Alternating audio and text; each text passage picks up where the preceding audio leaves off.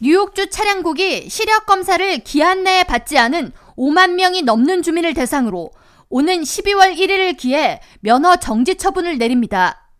차량국은 27일 주 내에 약 5만 1000명의 운전자가 팬데믹 기간 온라인으로 운전면허증을 갱신하면서 갱신일 기준 1년 내에 시력 검사를 별도로 받거나 결과를 제출하는 것을 약속했음에도 불구하고 시력 검사 결과가 확인되지 않았다면서 이제 본인의 시력이 운전을 계속해도 될 만큼 문제가 없다는 것을 증명하지 않으면 더 이상 면허 유지를 할 수 없다고 강조했습니다.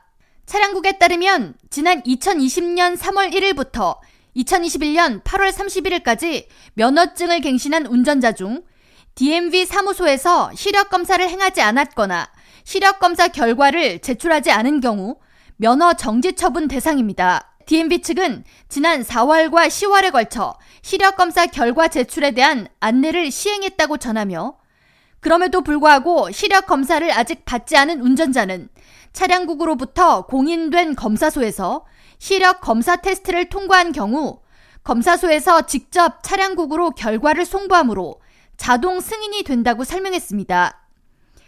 DMV에서 공인받지 않은 시력검사소에서 테스트를 진행한 경우 운전자는 해당 업체의 시력 테스트 보고서 MV619 작성을 의뢰하고 이를 DMV에 제출해야 합니다.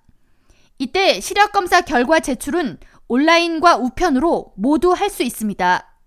자신의 거주지 기준, 인근 시력 검사가 가능한 검사소는 주 차량국 웹사이트를 통해 알아볼 수 있습니다. 뉴욕주에서 시력 검사를 제때 받지 않아 무면허 상태로 운전하다 경찰에 적발될 경우 티켓이 발부되며 시력검사 제출이 완료될 때까지 운전이 금지됩니다.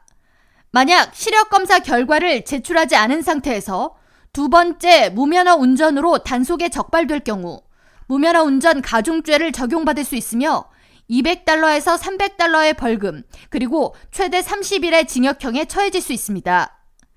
시력검사 결과를 제출한 경우 차량국에서 최대 5일 이내에 승인을 받게 되며 온라인으로 로그인한 후에 자신의 시력 검사 승인 여부에 대해 조회할 수 있습니다.